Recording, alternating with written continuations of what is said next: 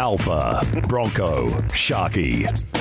Talking N R L and having fun since two thousand eight. After round five, it's the reintroduction of the weekly soapbox. So much happening in the game. I'm sure that the boys have had a thought from time to time over the last seven days as to what the hell's going on in the game. It might necessarily be a negative. Maybe they're happy and waxing lyrical uh, like the Greek goddess that's running the game. And uh, they want to be positive, to use a Bronchi term, a positive uh, note. It's up to the boys to decide week to week what they want to do. But, boys, we've all got the luxury of the soapbox, so uh, who wants to go first?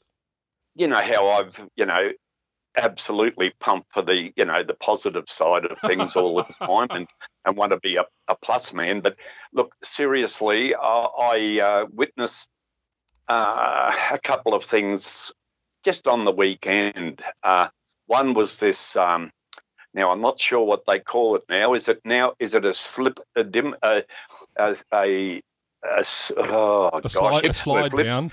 slip, a slip disc, a uh, slide uh, tackle uh, differential or something. Um, this has come out of the uh, out of the clouds um, by all appearances.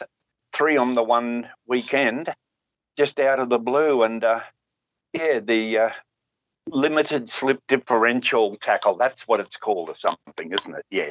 And uh, look, it was good to see it policed quite heavily. Um, it's going to be interesting as to whether uh, that keeps going because um, I've got no idea how in the name of sweet Jesus that they that they can detect, you know, that this is done purposely or I don't quite understand the whole guts of it, but of course, who are we to argue with with the uh, powers that be? But, but, but, my biggest spew, and it's the one that I've been really, really spewing about for the last, I don't know, fifteen years or since we've been going, are the markers. And I purposely, purposely last weekend watched one game. I watched thirty tackles and play the balls, and out of the thirty tackles and play the ball, the two markers were standing in line eleven times out of thirty. Now, I know that this limited slip differential tackle is very, very serious and it creates a penalty, but I was of the opinion that if the markers weren't standing square, that that also should cause a penalty. Now, something's missing. If they've had three problems with the limited slip differential tackle in two and a half years, and we have eighteen problems in just thirty tackles over about a ten-minute period, uh, fellas, uh, are we missing something? Mm. Peekaboo. Thank you. Alfred. Yes. Nothing for the soapbox this week? That is a part of uh, a few things that I was uh, going to have a, a little bang at. Yeah, it's actually can be very, very dangerous. And I was a little bit uh, hesitant to uh, to make mention of it because, as as, as you all know, I'm, I'm really enjoying the low tackles, the one-man low tackles especially. Uh, and people will say, well, see, that's what happens when uh, you tackle down low. But no, this is what's happening when someone is coming in, when a person is being held up, and their action of coming in swings them around the uh, the legs. The leg folds up underneath, and you see three people go off with uh, with injured legs. I don't think that's the, the fault of the N R L or anyone at the top of the N R L. That's the fault of tackling coaches, and I can only get my head around the fact that clubs are saying to their people, okay, go in low. No one's been penalised for it for a, for quite a while. All of a sudden you get three people, one with a, quite a damaged knee from one of those tackles. Have them getting in there first up. The first man in goes around the uh, around the legs. A lot of the problems that we're seeing in this area, I'm putting down to the tackling coaches. The other little thing that I just want to mention, I know she's just sick on the uh, on the one thing, is sort of semi-related.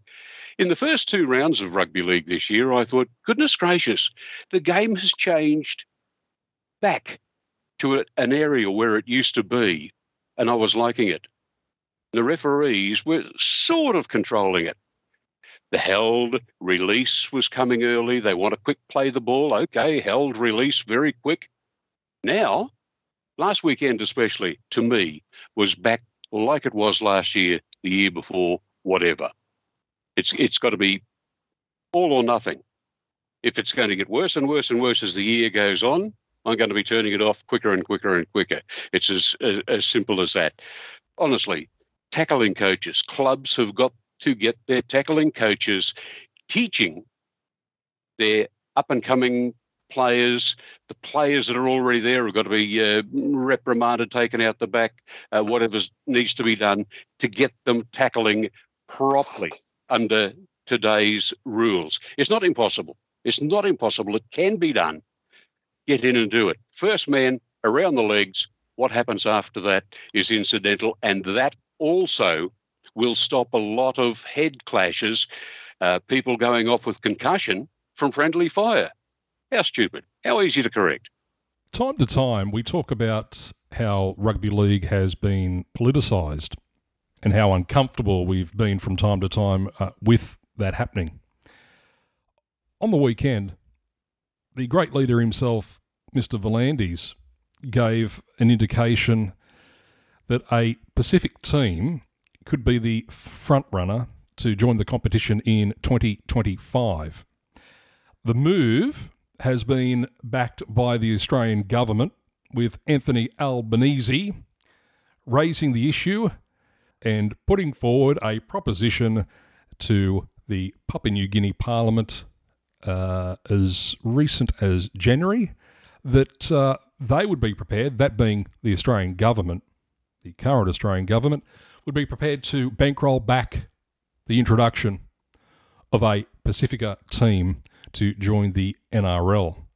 Now, V'landys said the next expansion option, if it was to be Papua New Guinea, uh, Pacifica, they would likely enter the competition in twenty twenty-five. The federal government are very keen for us to look at Papua New Guinea, where there would be a P N G team with all the Pacific nations included. Now, the reason behind this is that the Australian government are concerned about China infiltrating that particular region with offers of money, offers of infrastructure, and down the track, perhaps uh, encroaching closer to uh, having some sort of military base for themselves, et cetera. Read into that what you will. Now, that all may be true. Concerns about that particular part of the world may be valid. But are we seriously going to look at propelling in a team into the National Rugby League competition and give the eighteenth licence because the federal Australian government are concerned about another nation encroaching on a region particularly close to where we are, and going to use the game of rugby league and our national competition, our elite competition, to try and win over and have sway with the people of that region in the future. And they're going to use rugby league to do it. So we'll hand them the eighteenth license. Strike me pink. Is I mean, I know we had April Fool's Day only a few days ago, but it's telling me that today's the fifth day of April. I'm certain it's still April first. Mm. Awful idea. It is extremely obvious that that's the main reason that they're getting behind it, Sharkie. I do agree with you one hundred percent. The only other worry, the other major worry that, that, that really does concern me about this is that if, you know, we need to get the Pacific nations in because, Christ, if those, you know, other people come over, we're all going to have to be taught how to play table tennis again.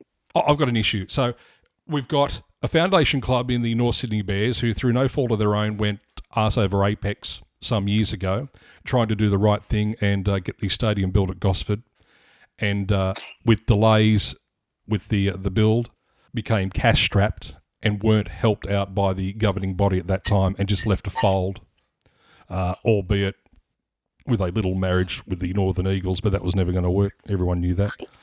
So we've got a whole spot, a whole mini city called the Central Coast sitting there with a beautiful ground, big business, lots of sponsorship available, uh, rugby league heartland in between Sydney and Newcastle, just sitting there doing diddly squat, and now and again we play a game of football there.